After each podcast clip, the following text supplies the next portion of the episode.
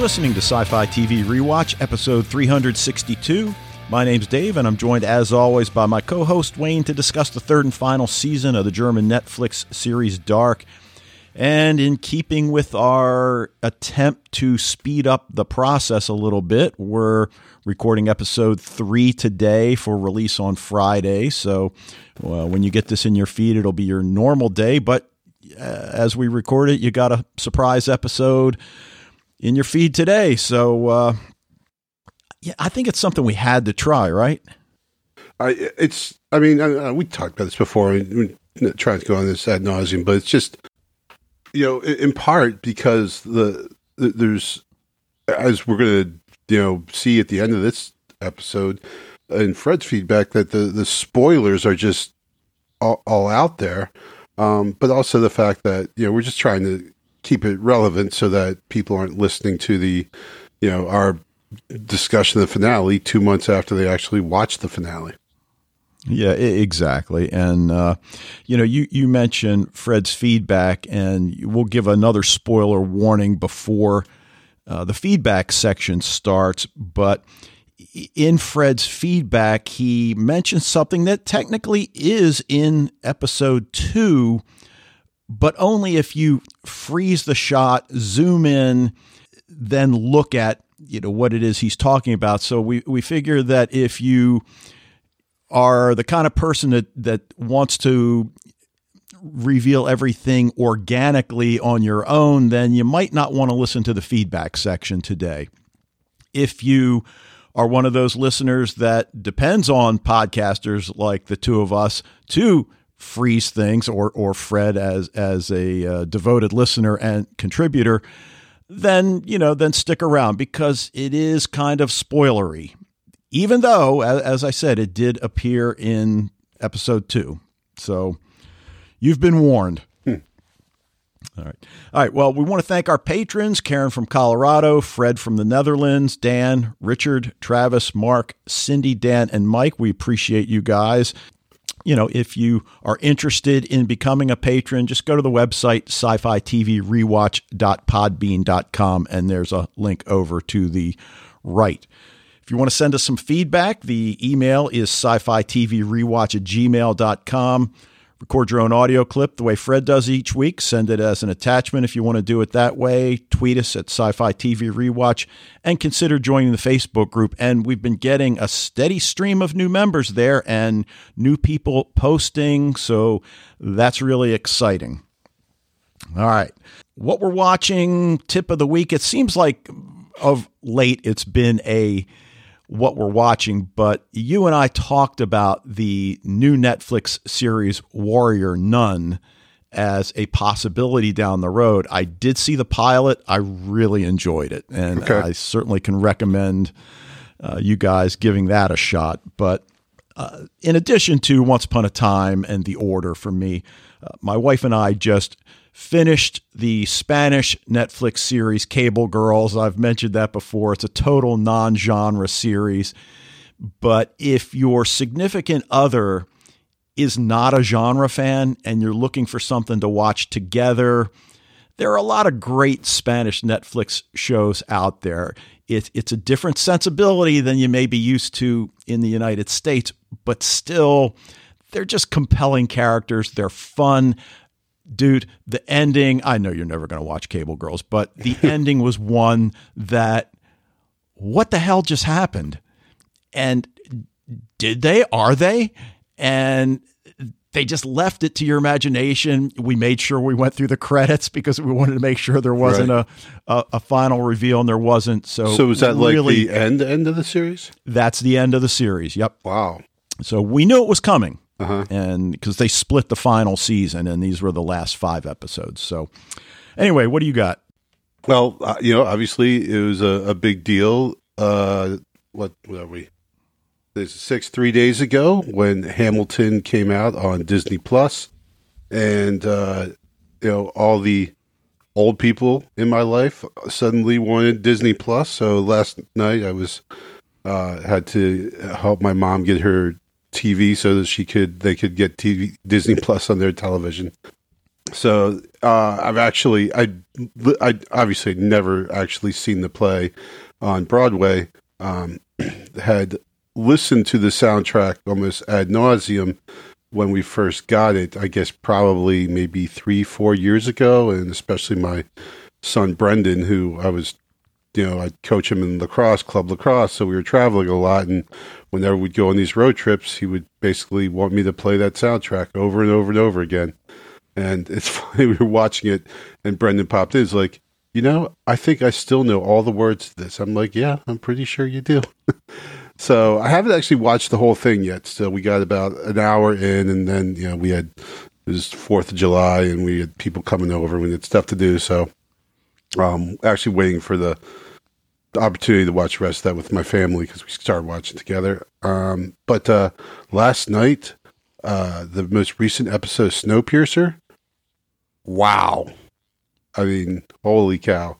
Um, you know, for those who criticize the show because it's not like the movie and there's not a lot of action going on, last night is the episode you were waiting for once the uh, rebellion on the train actually gets underway, and we see a lot of the blood and gore that uh, was definitely um, associated with the the movie in the first place. So you know, I've really, really been enjoying Snowpiercer. Um, I'm glad we did that the the, uh, the podcast on that because that show has been really uh, a, a pleasure to watch. So. Well, cool. I'll have to get back to it. I've been recording them on my DVR, just haven't, I guess, been motivated enough to to see it. So someday, right? Yeah, I understand. Like, there's there's tons of like you know you mentioned Warrior Nun. I'm like, you know what? You you you sent me the trailer. I watched it. it looked interesting. You know, it popped up on Netflix. I'm like, oh, okay. Well, actually, that looks pretty cool. But yeah, I'm still like watching Ash versus Evil Dead and stuff and everything. I'm sure working through the Bond film, so you know, I'm busy. All right.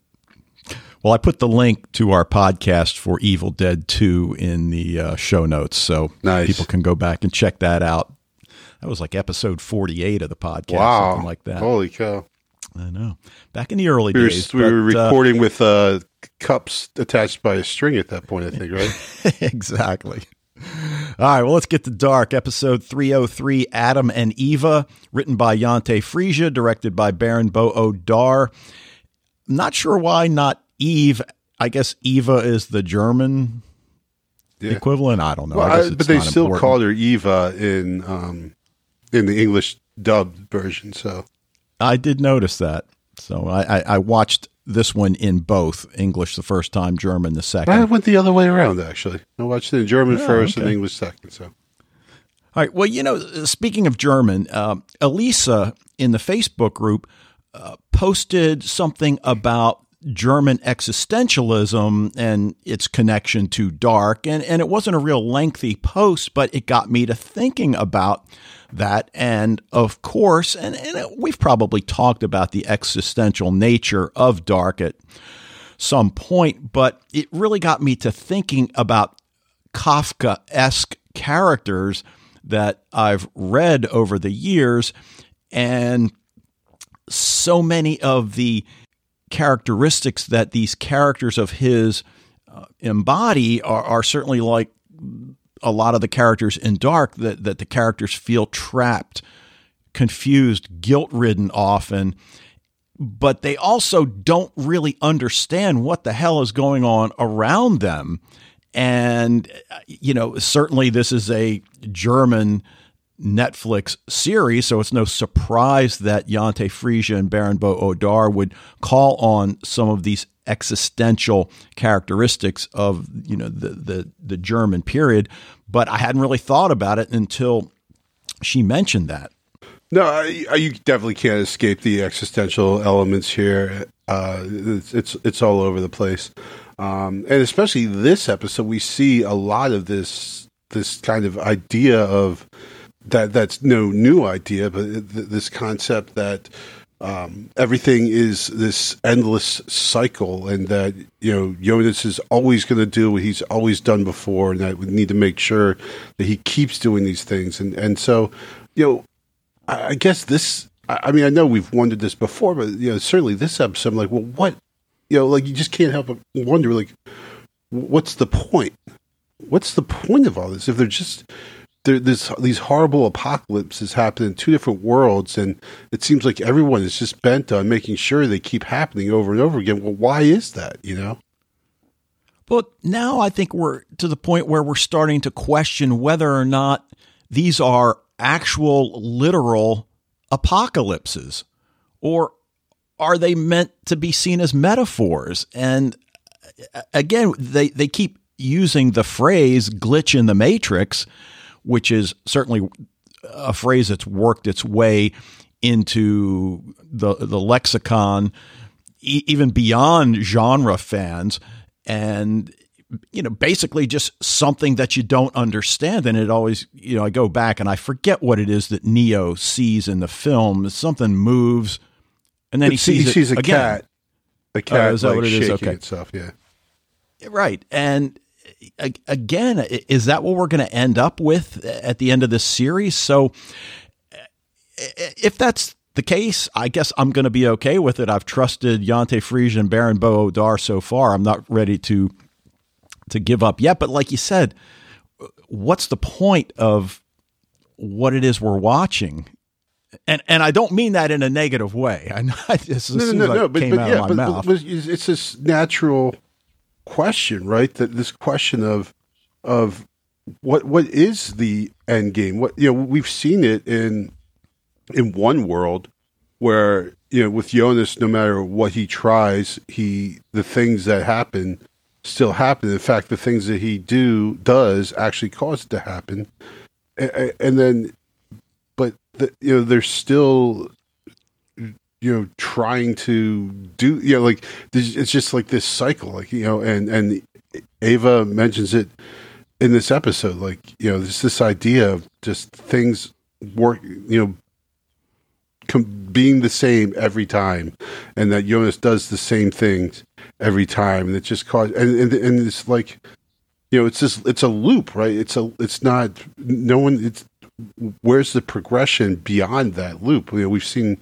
into 2053 and you know which is in jonas's world is a you know post-apocalyptic mad max type world. And you know now in uh, martha's world it's a, a complete and literal wasteland where there's not even humanity around. It's just like a desert Yeah, and it goes to that question why does Adam want to sever the connection between Jonas and Martha? I mean, is he afraid that Jonas won't follow the path he's always chosen? Because it's starting to get really fuzzy eh, as to what he wants his end game to look like versus what Claudia wanted her end game to look like. And we assume Jonas is picking up Claudia's mantle. But yeah, like you said, it's just and, and that's fine because we still got five episodes to go, but it hurts our brain, you Yeah. know? yeah Um, it And in this episode, well, what's the deal with the Charlotte pocket watch? Yeah. Oh my God. It shows up in 1888. WTF? Well, How'd they it- get there? Well, it shows up in what is probably around 1818 because oh, we right. get the yeah. flashback. Yes, yes, yes. Right. so it's roughly then and he he tells old Tannhaus who you know we can tell that's him because of his eyes that, that he must have been blind at that young age that this pocket watch belonged to his mother is Charlotte going to turn out to be old Tannhaus's mother I mean and we've tried to wrap our heads around Charlotte being Elizabeth's mother and her daughter. Well, are they throwing this into the equation? They re- are they really trying to send us to I, I, like a psychotherapist? We need help. a dark, somebody that specializes in dark. Yeah. So yeah, I mean, we got to watch that now. You, you talk about glitch in the matrix. Where the hell did that come from? And I'm assuming it's the same watch. I'm sure Fred has already looked into that. But the other thing that I'm still confused about is, is we get the scene with Adam and Alt Martha, who appears to be working with him. Yes. So, how did that happen? Has Adam learned to travel between worlds? Well, he Did she- he's still in his world. Well, right. So, how did they make that first connection? Did she seek him out? I mean, that's that that's a big that's a big loop we get thrown at us there. She- Yeah, and and even can the cycle of fate be broken, which is what you were getting at a couple minutes ago, or are we just doomed to repeat our pasts? And is this loop just going to continue on when we get to the end of the series? Another fundamental question that comes up for me in this episode is whether or not Jonas is going to do what it takes to save Martha. And dude, his reaction, I'm tired of people telling me what to do. Yeah. Well, I, yeah, I, but yeah, on the other hand, you, you kind of understand like how frustrating this all is, and, and you know, especially when you realize that you are you're doomed to to repeat the mistakes you've already made. You know, Or so you've been told. yeah, or that you're going to turn into this guy who is the antithesis of what right now at this point in your life that you you want and believe in. Right. So Or just to All right, see well- that you're gonna your face gonna get all messed up like that in the future. That's that's a bummer. Yeah. Well, let's talk about the 1888 sequence because that is the opening scene where we we see old Tannhaus as a boy of about 10 Well, riding even in pre, as you said, pre eighteen eighty eight, right? Did it give us a Yeah, year? well, ri- right. I can't remember if it gave us a year. Well, well, I, I said 1888 because it then cuts to Right. him in, in his current state, so we know he- that's that. something he was flashing back to. Yeah, but his father's reading from Ariadne, talking about fate. Nothing changes one destiny linked to the next. And that's, of course, when we see the uh, Charlotte pocket watch. So, yeah, I mean, I'm figuring that in 1888, old Tannhaus is about 80. And if he's about 10 there, so I don't know. yeah. you know, I mean, 18, it's, it's, that's or so. solid. It's a solid, you know, you know, guess approximately about when it was. But a couple of things because he is uh, reading from the play Ariadne, and I'm like, okay, wait a second. I, th- I assumed that was a, a more modern thing, but no, it was actually the play was written in 1672 by uh, Thomas Corneille, a French dude. So anyway, but he says then that this is your mother's favorite play, and you're like, wait, what? Or he said, I guess your mother loved this. And like, wait a second, because I mean, obviously, we associate Martha with that play, and we strongly, uh, you know, she played Ariadne. So, um, you know, what's going on there? That's that's kind of like a little prick your ears type of thing. And then he, you know, hauls the watch out, and we're just like, what? Right, because we have to assume that his mother's name is Charlotte, and now are we to believe that there are two different Charlottes in this story? And, and I don't need, mean two versions of the same person. I mean two separate individuals that just happen to have the same name, which seems very unlikely given what we've seen I up to this a, point. You know, it's I mean, actually, fairly common name. So you know, it's not.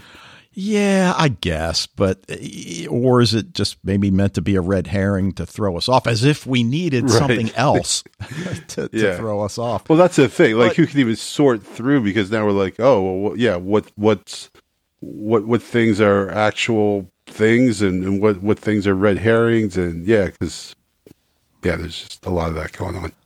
So And you know, we've talked about certain things being unsettling.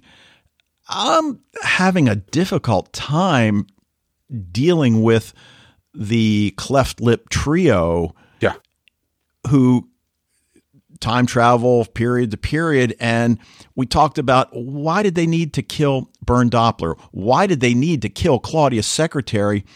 We don't necessarily see adult unknown kill old Tannhaus, but I, I think we're pretty sure that he does, right? uh, yeah, he brings out the garrote, and you know, it's like He does. once this once this leaves the pocket, it doesn't go back in until it's been sheathed in blood. But the reason he does it, Tannhaus is on his way to tell the world that time travelers are here. Yeah, Now, on the one hand, it's 1888, and I'm thinking, who's going to believe him? Exactly. Who What's would believe his him now? going to be? Well, of course, but at least now, you know, we live in this science fiction world. We've Right. sent space probes out to the end. You know, I, I, I hear you, and and I agree with you. But in 1888, because I believe that's even before H.G. Wells wrote the Time Machine Well, there's an if easy I'm way to. I find think out. that was in the 1890s. But uh, regardless, he's going to put a stop to that for whatever reason. And, you know, then the, the scene that I absolutely love, because I love callbacks, I think most people do. 1895, It- by it- the way. Okay. So we get back to the factory and Bartosz and and I love this version of Bartosz. He's so much more aggressive in a good way Right. and challenges Jonas about withholding the truth about him really being Adam. Tell us how Martha really died that day. And the next thing you know, they're out there fighting in the rain, just like in season one, outside the school. Yeah. And it's literally maybe even a lamer fight than the one that they had before. It was. And I think we talked about that fight at the time that they probably had fun doing it, but it wasn't all that great a fight. And certainly we've seen a lot of great fights in, in the shows we've covered over the years. But Bartosz reveals the truth to a horrified Magnus. I was a little surprised to see that expression on Magnus's face. And the other thing, did you notice Francesca has hardly had any lines in the first two episodes. Right. Yeah. True. She just kind of mm. looks up at Magnus a lot. Certainly wondered about that. So then we see Alt Martha holding the medal, and Jonas enters her room. And again, one of those things we talk about the pocket watch. How many of these medals Yeah. are there? Right. Well, and the fenning too that we see later, right? Well, right. Like but- all these times where people like hold out an object, the other person pulls the object out of their pocket. It's the same object, but from two different times. All right. So we see Alt Martha pull it out with Jonas in, in 1888. And then we get the scene later in the episode when older Martha and Jonas are in the marbled room and she has one, he has one. You know, we, we went through this with the time machines, and certainly the same object can exist in two different timelines. They've already established that. So, of course, that's that's the case here. But the other thing that I, I liked in this segment is that Jonas finally calms down and says, Why don't I remember being to your world? Mm-hmm. And then she reveals why. And Well, she says, I'm "I don't know." that wrote the letter. Like, yeah, right, right. we're like, what? Wait, hold on, because we want to know that too. Uh, you know, you're kind of hoping, like, at this point, we say, well, actually, a very simple explanation, Jonas. Uh, but instead, she's like, I don't know. And then, yeah, and then on top of that, she says, oh, BT Dubs, I didn't write the letter. Well, right. And it almost seems as if the writer's go to explanation is, oh, it's a glitch in the matrix. Right. And well- I think we said that last time. Yeah. Well, I, and the letter, I, honestly, I, I, I felt like that could be easily explained because even though this Martha didn't write that letter, her her older self could have, and it still via time travel had ended up in Jonas's hands. But, but you know, obviously, but you know, timey wimey stuff. I guess this will just explain everything as timey wimey whenever we, we can't really come up with an explanation for it. But anyway, um, so just because this Martha here says she didn't write it, uh, she could have written it when she was older and still sent it to to Jonas. So, um, but uh, but yeah, but, but like you said, it's a, a dis- decisive lack of answers here for us as to because we we want to know that like why what what the heck is going on that that Jonas doesn't remember being in Martha's world. Well, the other thing that throws me for a loop in this scene in the marble office is that old Martha says to Jonas, You gave this to me. showing him the St. Christopher medal.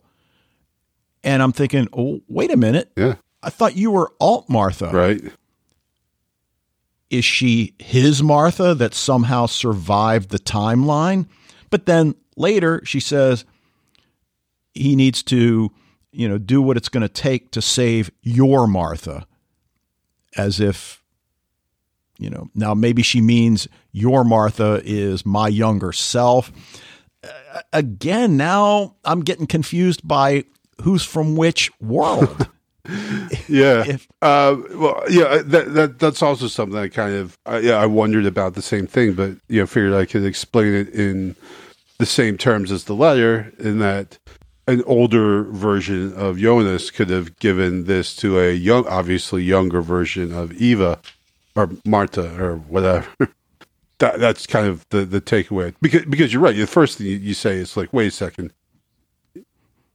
He didn't give that to you. He gave that to Martha from his world, who was then killed. So, but yeah, but uh, but then, so does that mean that maybe somehow he does end up saving his Martha, and that his Martha is the one in front of us, and not the Martha that's running around in 1888? right? So, or maybe they're all his Martha. Right. I don't know. But, dude, clearly Martha watched Continuum because, did I call it? She buried her time travel device. Yep. Yep. And, and, you know, so she takes uh, Jonas out there and gives him that, that little, I guess we'll call it the power source and, and tells him it's the only one I have. Uh, of course, she's got her fingers Yeah, crossed behind her back Big at the liar, time. liar, liar, pants on fire. Right. But, you know, obviously we learn this is all part of a longer strategy that she gets back to her room and we see, oh, okay, she's got plenty, well, maybe not plenty more, but she's certainly got several more time travels away. And then we learn later that, well, this was all just part of a plan to give the 1888 group nuclear material so that they can figure out how to get out of 1888. Right. I Yeah. mean, that's pretty much it, right? Yeah, I, I, well, we don't know the the purpose for it, uh, but we know the plan was to get the you know the God particle into Jonas's hands in 1888. Yes, absolutely. Right. Right. So I'm just kind of extrapolating out from there. And where she travels, we don't know. And hopefully we'll find out in episode four.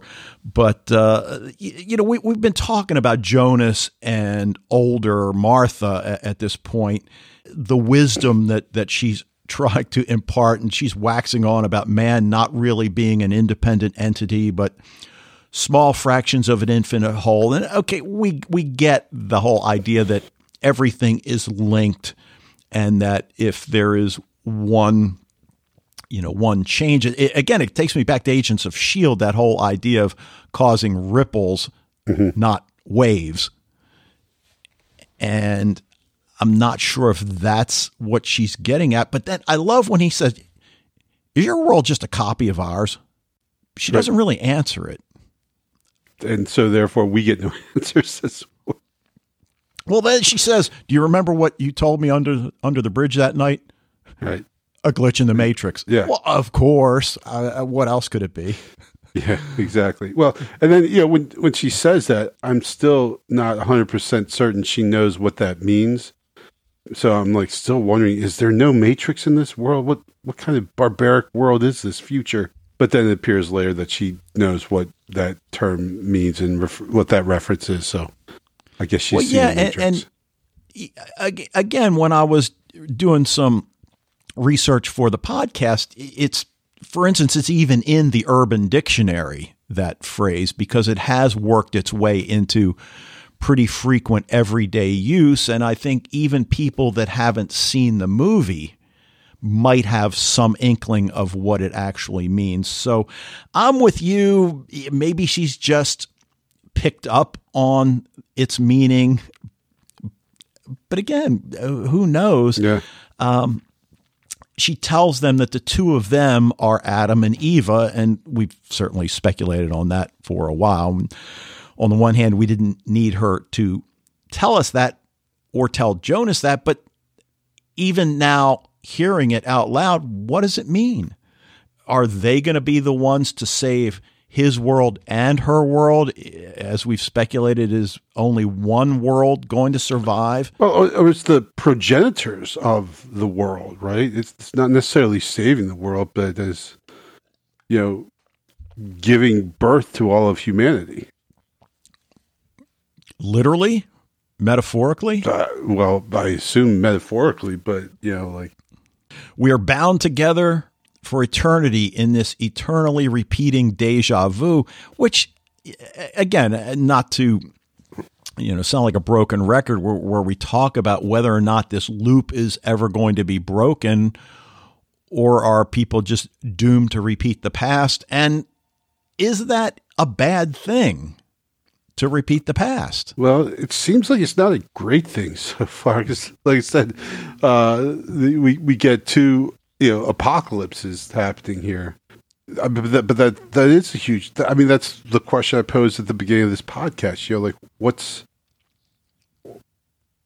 what's what the heck is going on here? You know, like why why are all these people so bent on maintaining the status quo and making things making sure things happen as they always were supposed to happen like you know before it was this idea of Michael has to kill himself so that you know Jonas can live and and Jonas can continue and but but yet what what does Jonas do does he stop the apocalypse no he's perpetuating it but on the other hand, Claudia said, I've seen the world without you, and that's no good either. And it's like, what what what are we trying to accomplish here? What's the dare I say it end game?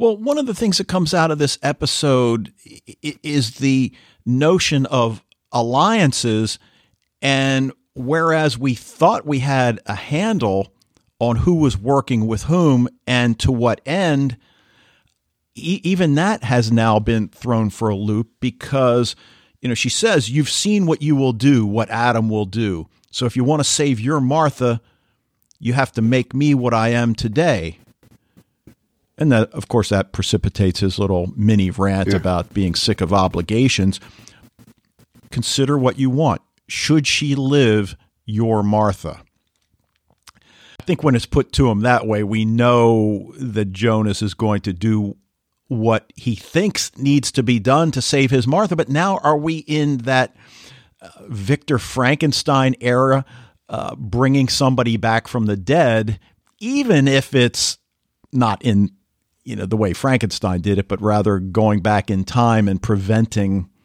the events that right. Well, and death. and they I can't remember who said it, but you know that was you know what um, that that that was what old Tannhaus was, or, or Tannhaus's dad. I can't remember who said it to whom, but uh, yeah, yeah, he's you know, that, trying to bring his wife back. Right, right, and so he starts in this whole thing of of trying to uncover the secrets of time travel as a way to prevent bad things from happening or things that were painful. Again, that word we talked about, you know, that word pain that seems to be you know omnipresent in this in this series but yet, on the other hand, we've seen the people who have gone back and tried to prevent painful things from happening, try to reverse bad things from happening, and it, it doesn't work out. No, especially when the event that you're trying to prevent from happening is so singular. So that my wife doesn't die, however it is she died back then, well, you know there's going to be effects that are going to impact other people. Did you not think that, or do you just not care? Right, right, or or just the fact that the, you know your wife's death is coded into the world, and that you can't prevent it. Even if you get go back in time and you try to prevent it, you won't be able to. Just as Ulrich trying to reverse Mikkel's disappearance. You know, it just thwarted at at uh, every every opportunity. Then what happens in the next scene between those two, where she tells him everything repeats itself, you can't let go of your past. You always choose Martha. Well, if she knows that, right, then it's almost like why are we having this conversation? But then she does say what we've kind of been waiting for him to do. You need to show her her future so she'll understand. And then she hands him this crude looking white flashlight device, thinking compared to ours, well, ours was way it, cool. Yeah, I mean, I, I, I definitely like the more rounded uh, design of the uh, of the original flashlight, but this was kind of cool looking, but it's more angular, you know. Yeah, it was, and then uh, the cleft lip trio enters Martha's office, places the watch, and this is, of course, after Jonas has has left. Places the watch, the copy of Ariadne, and a notebook on her desk. He won't understand that we must preserve the knot, that his Martha must perish so that all others can live. Didn't you just say? yeah. Well, this and, and, you know what I actually I literally wrote in my notes is that the problem with Adam and Eva is we just can't effing trust them at all. What they say to their younger selves is is just seems to be completely the opposite of what they're actually trying to do.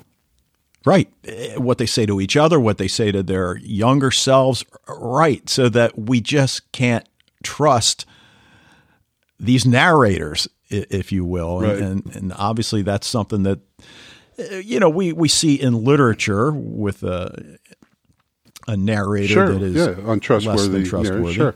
Um, also got this kind of feeling like they're collecting like I don't know if this will resonate with you with the like the Deathly Hallows.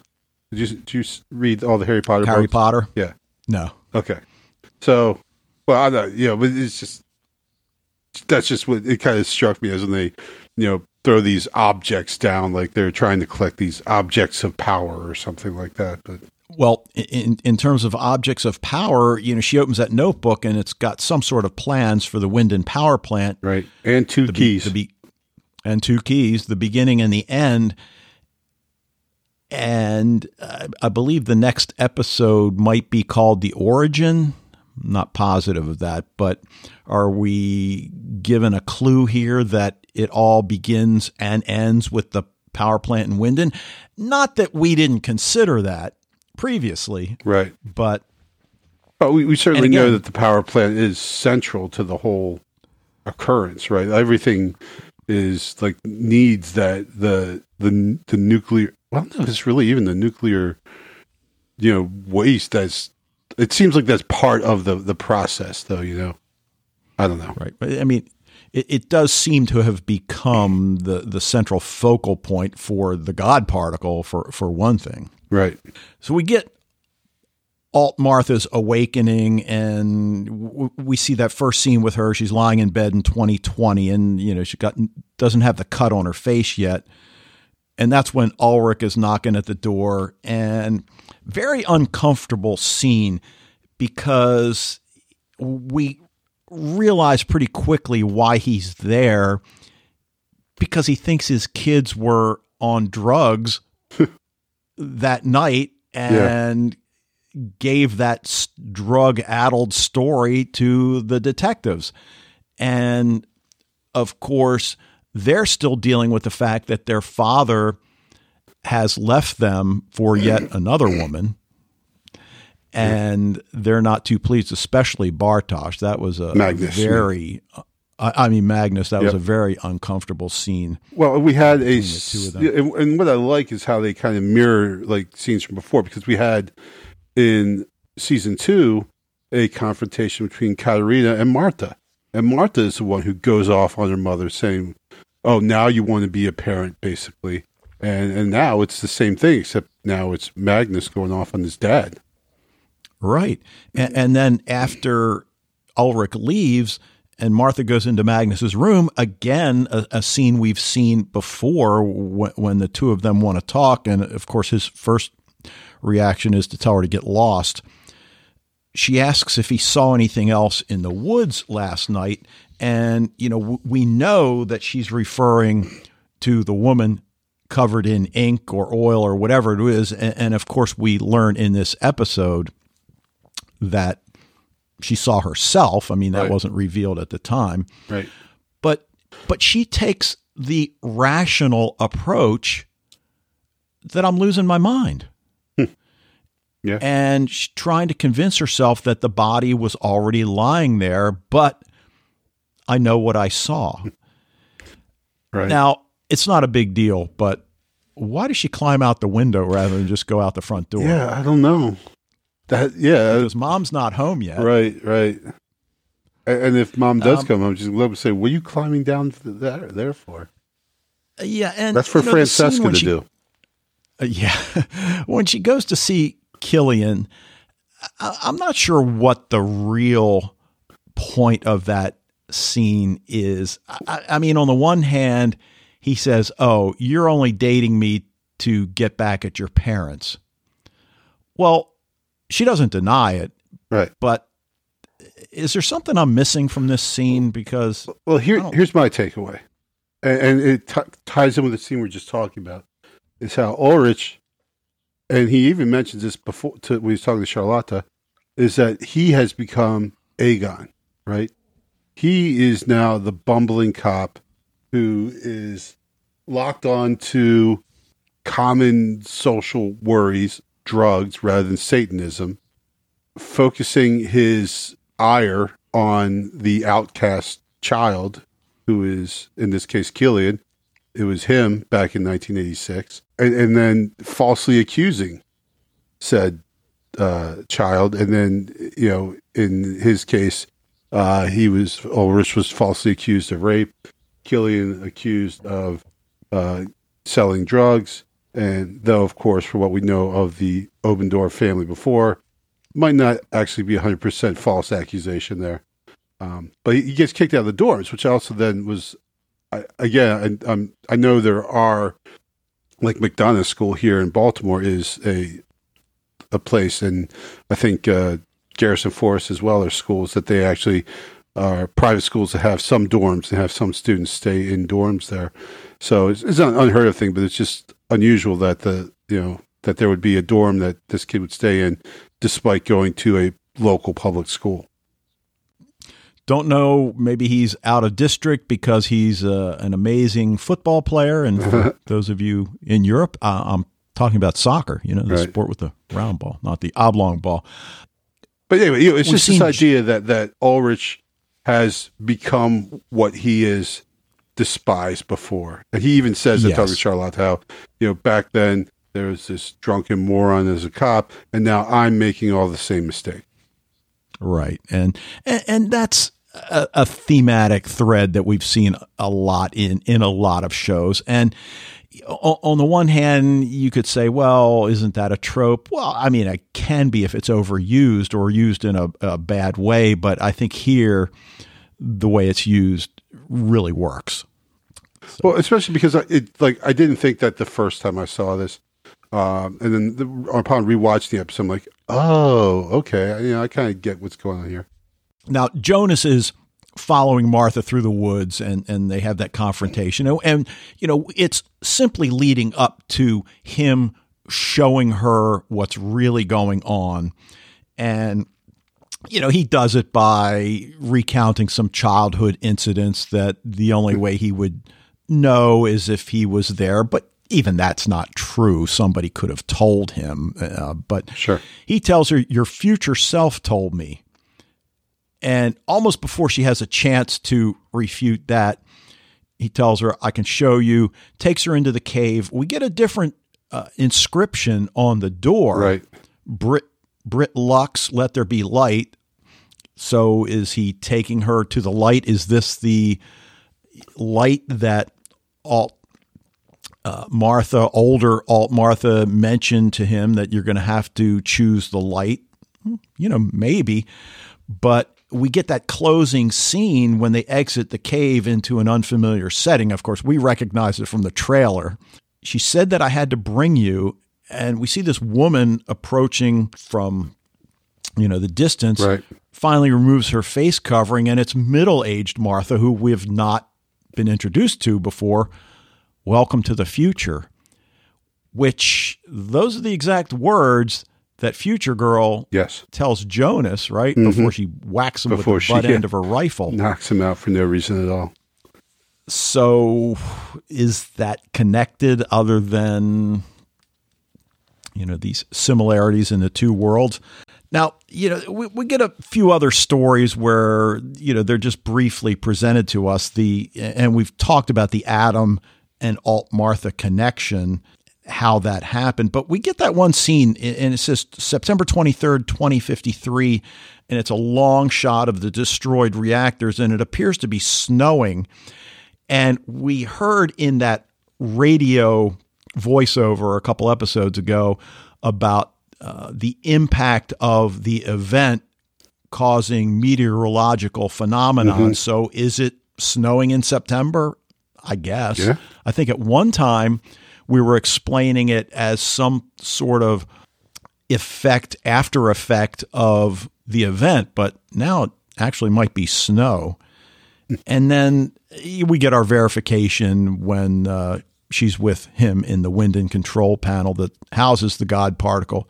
Did you give it to him? And you did the right thing, he tells her. Right. Okay. And at the time, we're thinking, okay, yeah. And now, as we're talking it all through, well, what's the right thing?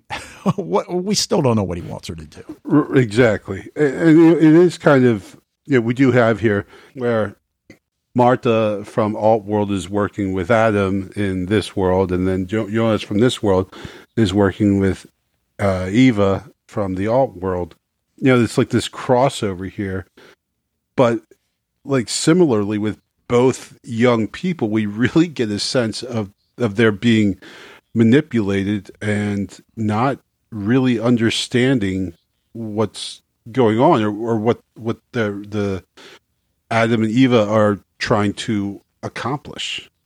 Well, I think for me, one of the things that comes out of this episode is I'm starting to question the multiverse approach, whether there actually are two worlds, even though all indications are that yes, there actually are. Well, there's a, Two worlds. Yeah, there's a really strong indication. Do you notice like the transitions? I did. I love them. Yeah. So when it moves from one timeline to the next in the same world, it just is a regular editing jump. But when it moves from one dimension or one world to the next, you get that like light speed Millennium Falcon type transition. Oh, okay. I mean, I did notice those, but I didn't make that connection. I mean, I certainly have made the connection that it's always raining in Winden One and foggy in the other Winden. But yeah, uh, check it out. You see, every time they do like that, that going down a wormhole type thing is they're moving from one world to the next and everything. So, Okay. Now, the rest of the episode kind of focuses on the Mads Nielsen case and, of course, Hannah. And understandably, Ulrich doesn't consider that the body is his brother Mads. And we saw that in, you know, the, the first season.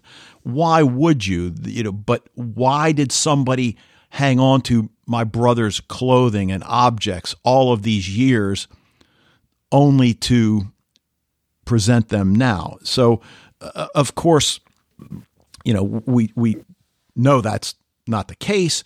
but it, it, makes get- way more sense than oh, my brother was somehow transported you know through time.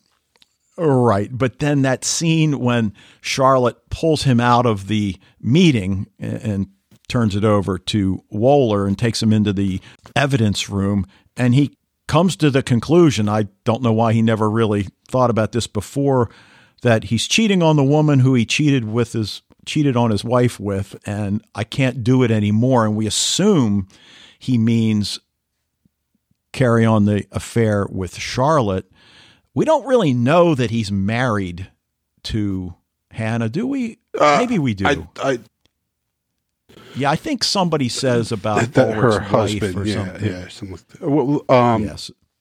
Yeah, because when uh, Marta, uh, when Jonas uh, accosts Marta after the the play, right? I think that's what Marta says Yes. that or whatever. Right, right, right. Um, So then Charlotte goes to investigate the crime scene, which is, of course, the bunker, and we see the outline of the uh, the body is still there.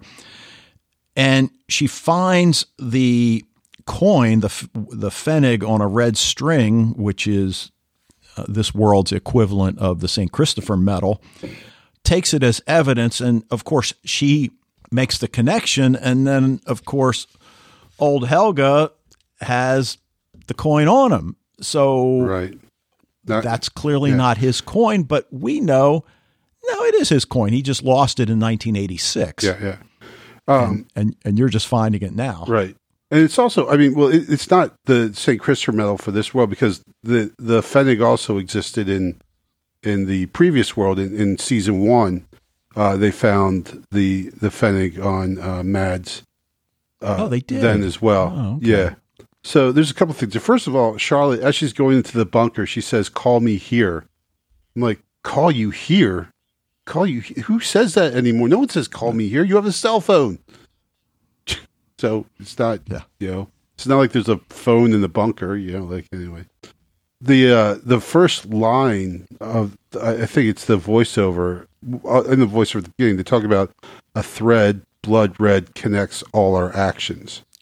And it's like, whoa, because we do see those red uh, threads throughout, right? That the the one in the cave that leads Jonas to, and also uh, Katharina that leads them to the door. The the thread put through the pfennig in both worlds. Uh, I think there's a black thread on the St. Christopher medal. But but yeah, so this you know really points down now Helge is like prime suspect. Well, right. And then they start questioning him. And once he sees Ulrich and starts, you know, saying it was him, it was him, does he mean Ulrich is the one that was responsible for taking his eye out as a child? right? Yeah, I mean, we certainly, you know, that that's that is a extremely strong possibility, right? Um, and if you remember from season one, Helge suddenly remembered, right? Because that's always one thing. I thought, like, Helga has been living here for a while now, and Ulrich has been a mature man who looked like himself for a while now. So, at you know, at some point, did Helge not see Ulrich in like the shopping center and say, "Holy crap, that's the, the guy who bashed in my face"? You know, like, what the hell is he doing here? Um, so, but uh, so I'm wondering if, like in uh, you know Helge Prime, if if this Helge is suddenly remembering things. Yeah, because obviously he was involved in 1986 with the disappearance of these children. And, of course, that's what he's confessing to. But now Charlotte doesn't know what to do because she realizes, all right, what the evidence I thought connected him to the crime isn't the evidence because he's got it with him. And, and my husband says he was with us all night.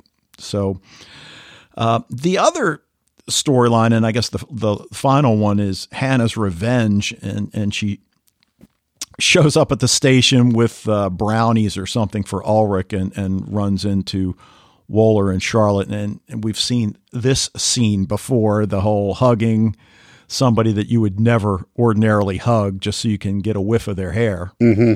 and Well, also to to play her and to make her uncomfortable. You know. Yeah, I, I guess so. And then, you know, once she goes to Alexander's office, you know, the whole idea about wanting Charlotte to be destroyed, to lose everything, all of it. And, you know, I made a comment on the Facebook group uh, a few days ago about uh, whether or not Hannah is even redeemable. and I don't, I mean, everybody's redeemable. Sure. But if there's a character in Dark that's not, or she would certainly be at the bottom of the list in last place. Right. Um, yeah. You know, but th- on the other hand, we we we get where her her pain is is coming from. Like we see the um, you know she's got the empty bedroom, and you know, and and she knows because she was on the other side of this this equation uh, before, so she knows what's going on with Ulrich. So, but so so well, I'm not saying that, that redeems her. It doesn't at all, but we do kind of understand where she's coming from a little bit. Uh, anything you want to bring up that we haven't talked about so far?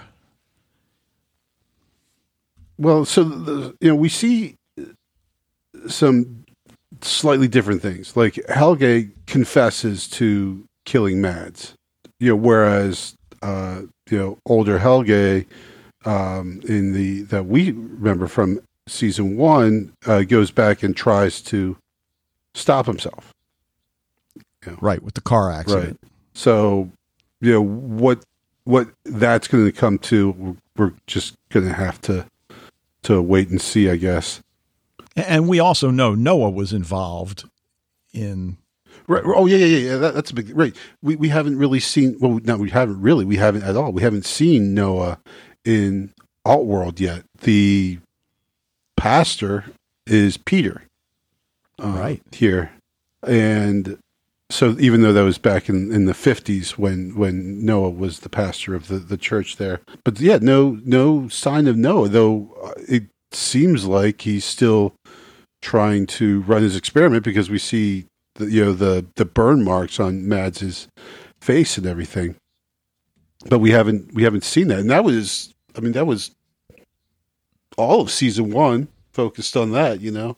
So it's sure. by its omission, it kind of stands out a little bit uh, here in in this one. There's a very awkward moment with Peter talking to that young man in the church, and Charlotta comes in, and he's like, "Oh, what are you doing here?" And then the the the, the kid kind of awkwardly makes his excuse to leave and everything. What you know? What's Peter up to there? right? It's uh, we know not that I'm saying he's like you know a pervert, but we know like the homosexual longings and is that the thing. I'm not saying any kind of like you know stereotype or anything like that. It, it seemed like there that that that conversation was one that they wouldn't want Charlotte to catch them having. It seemed to me. Right, even though it does appear as if all three of them understand the ramifications of what's really taking place right. at, at, that. And that Charlotte, I don't want to say she doesn't care, but it's not high on her list because we know she's having an affair with Ulrich. Sure. So, and when Peter's in the the uh, police station, he kind of gives Ulrich little eye daggers in there. So, I mean, obviously, you know, not not a huge city here. It's kind of a small town mentality of everyone knows what everyone else is doing. So it's no secret of what Ulrich and Charlotta are doing. Um, while we're talking about Peter, again, his past is still clouded in mystery. Charlotta says, you know, we know he came here in 1987. Charlotte asks if, if Helge was living out at the cabin, but Peter says no, he was in he was in the nursing home. Now, again, that's that's the line I recall from the English dub version. I can't remember. I'd have to go back and see, you know, if that's the same thing as what they said in the the German version. If this is like a a, a kind of something getting lost in translation, um, because Helge wasn't even fifty yet back in the eighties. So how is he going to be in a nursing home? already. He's definitely not old enough. Like in America, we say nursing home, that's for, you know, senior citizens. Right. So unless it was a result of an accident or something that he couldn't care for himself, yeah, like you said. Right. Uh, well, I can say that the English audio dubbing and the English subtitles do not always coincide, and sometimes they're radically different. Right. But anyway. Oh, and, and then one last thing. So now we are we're finally seeing this unhinged Ulrich that we saw in season one. The the guy who is overly emotional. He's he's losing his mind. He's he's making bad decisions and everything. You know, in the first you know two episodes of season three, you know he's like kind of the calm, cool, composed. We said how he's kind of an a hole and everything. Um, and now we're getting back to the Ulrich who's seemingly on the verge of of making a bad decision. You know, he he went after Helge. I mean, Helge, you think Helge had something to do with your your brother's murder? I guess that would make you mad. But also, you can't escape the fact that he is an old man right now, and I don't know if trying to beat up an old guy is, is really going to do anything for uh, for Ulrich here. Well, Ulrich Nielsen doesn't change no matter which world he's in. True. So, all right. Anything else? Well, just you know, I mean, one thing I, I, I think that we could definitely hold on to is that the the uh, the the hitmen with the cleft lip are just bad news, no matter what. Like uh, you know, we'd say, well, is Eva good or bad? Is Adam good or bad? And everything. I mean, these guys are just going. They're killing. They're killing people who really, the secretary and Old Tannhaus and even to a degree Bernd. I mean, like why why do you have to kill these people? You know what's going on that they have to be you know destroyed.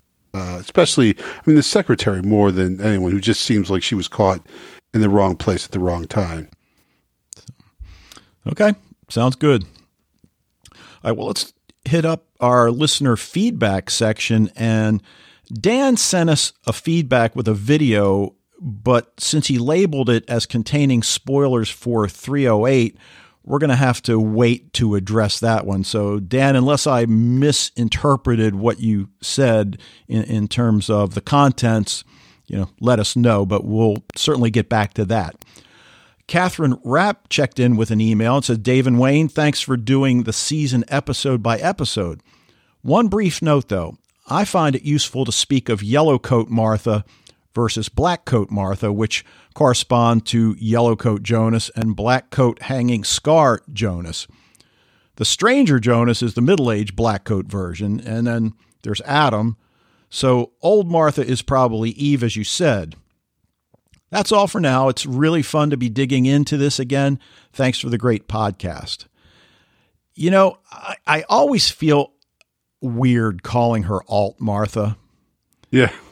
So I, I, maybe Yellowcoat Martha is a better way to go. Right. And you know, I actually, I, I mean, I'd read that email before we talked about today. I just forgot about. It. I'm sorry because that that does seem like a pretty good method of distinguishing between the the two different Marthas we got running around right now. Right. Uh, on the one hand, I guess the alt Martha or Yellowcoat Martha is the only Martha.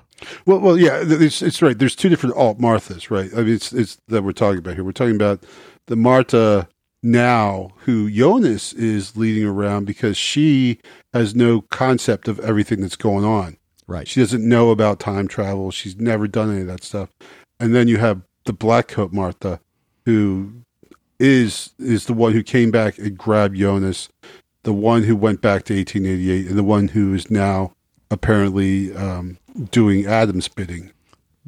Okay, well, why don't we get to Fred's audio feedback? And, you know, before we play that, we'll just give one more spoiler alert that there are some things in his feedback that, while technically not spoilers because they do appear in episode two, it's only if you freeze frames, zoom in, and, and really. So, again, if that's cool with you, keep listening. If you'd rather some of these things be revealed more organically, then maybe you want to stop at this point. But we'll leave it up to you. So, here's but, Fred. But, with, you know, you can't, once you've heard it, you can't unhear it. So, and there are some significant spoilers. So, we are strenuously warning if you want to keep yourself spoiler free, do not Go no further, dear traveler. Yep.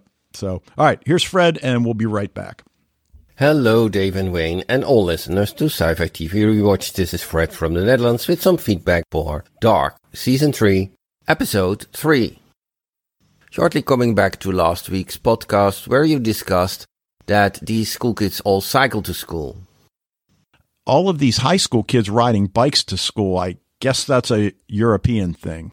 Yeah, well, probably a place where you know you have a, a fairly populous area that uh, you know where you know kids, people can. Uh, you know, we we see everything in terms of America, where everything is just so spread out and far away from each other. You know that that there are a lot of countries in the world where you know people live close enough that they can you know, walk or bike to most of the things that they want to do. Like our man Fred. Completely right, looked at from the American perspective. Having everything close by is indeed a factor, but another thing is, for instance, public transport. How dense is your public transport organized? And don't forget, in the Netherlands, for instance, but also in Germany, you have to be 18 to get your driver's license. And of course, the Netherlands is very dense, but in Germany there is some space, and sometimes school kids have to cycle for half an hour, three quarters, or a whole hour to school. Just like that. Okay, next topic. Let's discuss the elephant in the room. You boosting up your frequency of podcasts, uh, two a week. I hope I can cope with that. And I'm actually not angry at you, but actually quite angry at Netflix. I really don't understand why they released this series, particularly this series, as a all at once release. If you listen to the interviews of Jantje Friese and Baran bo Odar, the makers of Dark, you see how much effort they put into it to have their audience puzzled and wondered, etc. And then you release this all at once. How much can you wonder? How much can you puzzle when just by a click, you get all the answers. And for instance, in a show like Snowpiercer, they can do a once a week release. Whereas in that series, it's much less important that you have your time to chew on what is happening. Dark is so complex, and actually, I find it a disrespect to the makers of Dark. But okay, probably they are involved in the decision or not to release it all at once. I find it a pity, I find it a waste of their effort. By choosing the all at once release, they really squander the potential of Dark. One of the things I saw on Twitter, for instance, is that the superfan at Dark Netflix DE is a German guy who is a very big fan, posts a lot of good stuff, of which I sometimes transfer stuff to the Sci-Fi TV Rewatch Facebook page. The series was released in the morning and at 6:13 p.m. he put a tweet on that's it. I finished the last cycle of Dark. This series will forever have a special place in my heart. And then a crying emoticon and a black heart. And then somebody else answered, You already finished it? And then the, I think, sad answer comes, I wanted to escape spoilers. With almost 200,000 followers, that's not easy how much nicer it would have been if just Netflix had released this series just once a week, especially this series. Okay, I will stop my rant here. As you notice, I'm actually quite angry. And I hope I can keep up with your higher pace because if I'm getting the feeling I'm squandering my dark, I just stop going along with you and just watch it in my own pace and won't give feedback for your podcast and won't listen to your podcast until I saw the episode. Which would be a very sad happening because this is one of the series I liked most doing together with you. The result of all this is that I squander now my time for giving feedback. Only three and a half minutes left for one and a half episode because last time I really couldn't give proper feedback. Do you understand now why I'm mad at this Netflix? Okay, I have to speed up things. Let's go back to episode 2.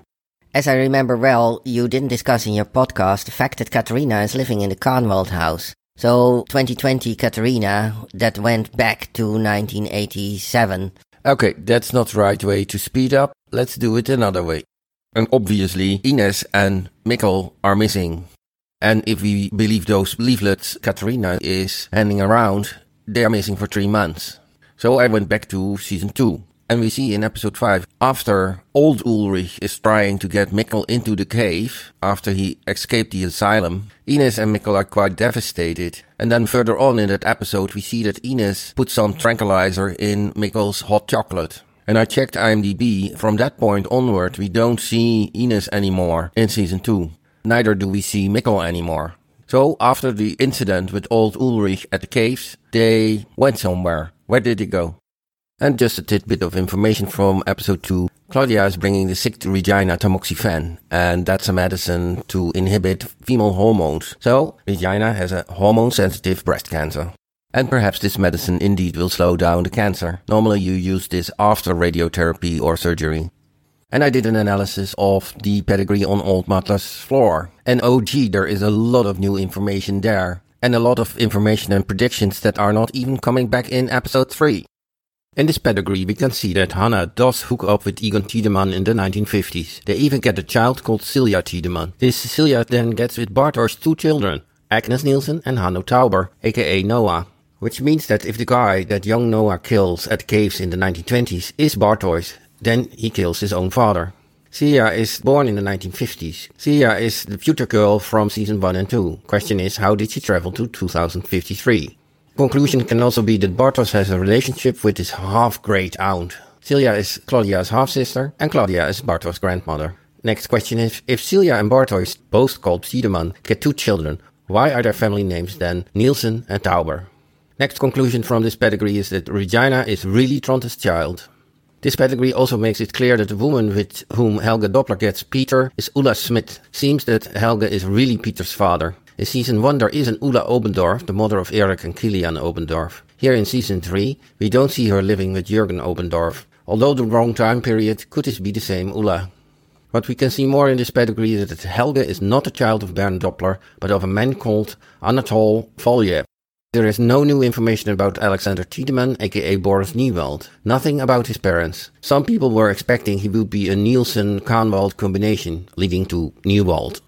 Then about the Altworld pedigree. In the Altworld pedigree, Hannah does have a child with Egon, but not with Ulrich. So, big question is, what happened to her pregnancy? And other conclusion is, is that she will travel to the 1950s, as Hannah 1.0 does. In the Altworld pedigree, Mikkel does not become Michael Kahnwald, and Jonas does not exist. And last thing about this pedigree is that Martha 2.0 does not have a strange time travel pedigree like Jonas does. So that leaves me with no time for feedback for episode 3. Greets, all the best, Fred from the Netherlands. Fred, tell us how you really feel about Netflix. Because yeah, I feel like he's just holding back a little bit here. I don't think he's just. I, I feel like this, uh, you know, repressing your emotions like this, Fred, is bad for you. You know, and and while I want to say Fred, I feel like all fans of Dark feel what you're feeling. Absolutely. But I'm not sure that's true anymore. Yeah, we've been in this age of Netflix for a while now where a lot of people are going to say, whoa, whoa, whoa, wait a minute. You're telling me I got to wait a week yeah. to see the next episode? No, no, no, no. Right. But so, but see, it, it, it works on like the, the like HBO has has shown that it's still viable, right? With Game of Thrones, Watchmen. I mean, name it. You know, HBO doesn't release everything at once; they do it once a week, and their shows have been wildly successful. Um, well, you know, it, Fred brings up Snowpiercer, which is another great example. Right, and it got me to thinking about Dark. And while my research has has told me that Jantje Friese and Baran bo Odar are known in German television circles. Internationally, this was their huge breakthrough. So I guess what I'm getting at is if they had more name recognition, maybe they could have right. sold it to an HBO where it would be released once a week as opposed to Netflix. But it's probably as a creator, you have to go where the financing is to get your project oh. made. Yeah, no doubt. Yeah, and then you just live with the consequences. He brings up the uh, idea of Ines and Mikkel and where are they? And I wonder whether Mikkel is just a casualty of the fact that his actor maybe got way bigger in real life than he should be. Yeah. Right. The kid has a, a, big growth spurt, and they're just like, "Ooh, yeah. what do we do with him now? Oh, let's get him out of the the, the picture for a couple months, and then uh, we'll bring him back and just could explain that he had some sudden growth spurt and everything." Obviously, they've been gone a while. Um, child protective services seem to know where they've gone, though, so it's not like they've just disappeared off the face of the earth. uh, but but yeah, I, I, think probably a lot. And, and now we're, we're, talking about Ines actually, um, and one thing that um, is in Fred's uh, the the screenshot is that Daniel Kahnwald was indeed her son, and we had I wondered about that when because in episode one, you know, Jonas goes to the graveyard. He's looking for Michael Kahnwald. He finds Peter, and he finds uh, and Peter tells him, well, there's Daniel Kahnwald. If you're looking for a Kahnwald, and uh, he's over here, but he died in 1964. And then we were wondering, you know, I was trying to wonder aloud at the time if Ines would have been old enough to to have a child, and I, I thought maybe she wasn't. But then I realized, well, wait a second, she was like, you know, 15 years old in 1953. So that means she's going to be, you know, like 24, 25 in 1963 where she could have had a child that, that died soon thereafter. Sure. Well, let's get to the uh, spoiler part that we've been teasing here because what Fred has done is taken a screenshot of the uh, connected family trees that we see in Martha's marbled room office. And he points out the appearance of Bartosz, I guess, getting married to a, a person named Silja, who he posits is future girl from seasons one and two. And, you know, when he questions about how does she travel to 2053, well, uh, that's, I mean, given all the traveling we've seen, who knows? I, I like that speculation. And I, I think the reason it's considered spoilery or possibly spoilery is because Fred has also given links in the Facebook group about the official Netflix site, and you can click on a specific episode and it will give you the family tree as we know it to that point. So if you go to season three, episode three, and click on it, this connection is not there. At least I didn't see it. So you're only going to see this if you did what Fred has done, which is, you know, freeze frame it, zoom in, and, you know, so technically not a spoiler. So, yeah. Well, and if, if that's the case, and if Bartosz is the dude we think he is, then that means he was killed by his own son. Yes. And not the strangest thing that's happened in Dark, but it's pretty close to though. It's up there. it, yeah, it is. It is. Let's see what else. Um, oh, he he mentions in the alt world that Hannah has a child with Egon, but not with Ulrich. And what happened to her pregnancy? Well, that's yeah, that's a good question. Yeah. Anything else? I mean, the the family tree thing was pretty darn intriguing, but like we said, we understand some people might not want to have that revealed. Yeah. I, I see. I'm okay with those kind of spoilers personally. I mean, I'm the kind of person that during the Lost era, I would you know freeze frame things and and oh, I remember there were certain uh, company names that were actually anagrams for something. There are all kinds of clues. So I just look at this as a clue, but you know, like we said, we understand. Yeah. Well, you know, one thing is that it doesn't look like Franziska and Magnus are going to have any kids together. That's yeah, yeah, I did notice that. That is, and you know, really, really pulling for those two crazy kids. But you know, and and I always have difficult times reading these family trees and and making the connections. And of course, this one's even more complicated than most. So yeah. it also doesn't even appear as if the two of them got married. Yeah, right. It just they're they're really close to each other on the, the you know in this pedigree here. They're you know, they're two boxes, but not connected at yeah. all. Yeah. So uh, anything else you want to mention about Fred's feedback? Uh, nope. I'm good. Okay. All right, Fred, thank you for the feedback. Catherine, Dan, thank you for your feedback. And we encourage you guys to, you know, let us know what you're thinking about the episode. And uh, again, if you're going to send us feedback for an episode that is in the future, in relation to what we're covering on the podcast, just do what Dan did and you know label it as such, and then we'll hold it until we get to that episode. But that will do it for this episode of Sci Fi TV Rewatch. I want to thank you guys for joining us. Love to hear what you think about Dark, anything else going on in genre TV. Get into the Facebook group if you're not already a member. Emails can go to sci fi TV rewatch at gmail.com. And we'll be back next time to discuss season three, episode four of the German Netflix series Dark, titled The Origin. But until then, You know, Dave, after talking about Dark today, it is clear that what we know is a drop, but what we do not know is an ocean.